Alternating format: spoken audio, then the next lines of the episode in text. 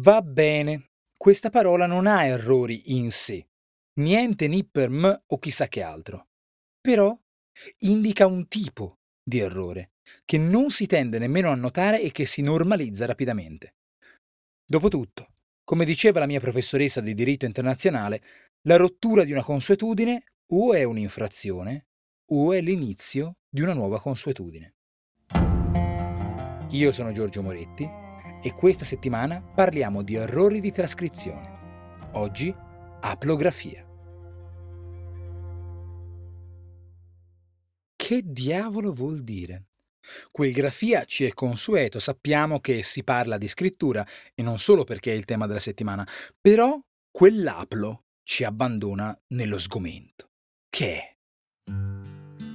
Il greco aplos significa semplice, ingenuo, anche se lo fa in maniera così poco accessibile.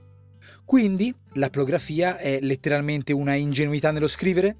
Ti stai prendendo gioco di noi, antico dotto? No, non è una grafia sempliciotta, né il dotto è antico, come vedremo. L'aplografia è un errore di trascrizione, che consiste nello scrivere una sola volta un elemento che dovrebbe essere ripetuto. Pensiamo a lettere doppie, sillabe uguali o simili in una stessa parola, parole uguali. È spesso un'ingenuità, una comprensibile svista determinata dalla rapidità nello scrivere o dalla scarsa attenzione. In filologia, nell'analisi critica del testo, spesso la considerazione dell'aplografia entra nell'interpretazione del testo.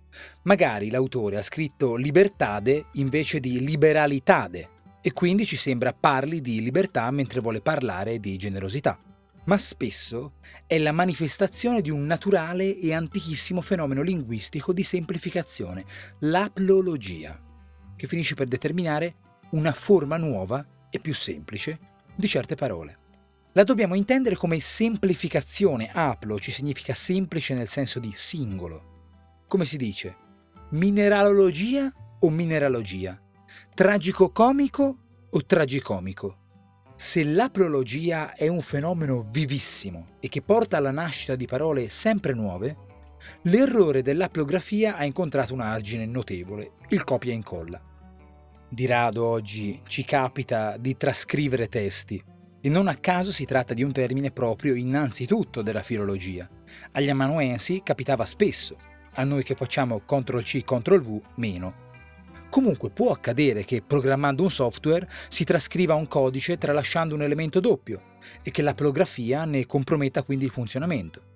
L'ingenuità di un'aplografia può rivelare all'insegnante che lo studente non ha capito un termine e con discrezione si può correggere l'aplografia dell'amico straniero riprendendo la parola nella frase dopo.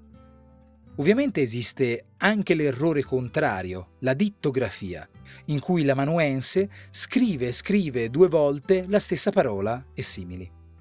Sono parole interessanti, più che per il ruolo settoriale filologico, perché ci danno la dimensione di quanto certi errori comuni abbiano un che di universale.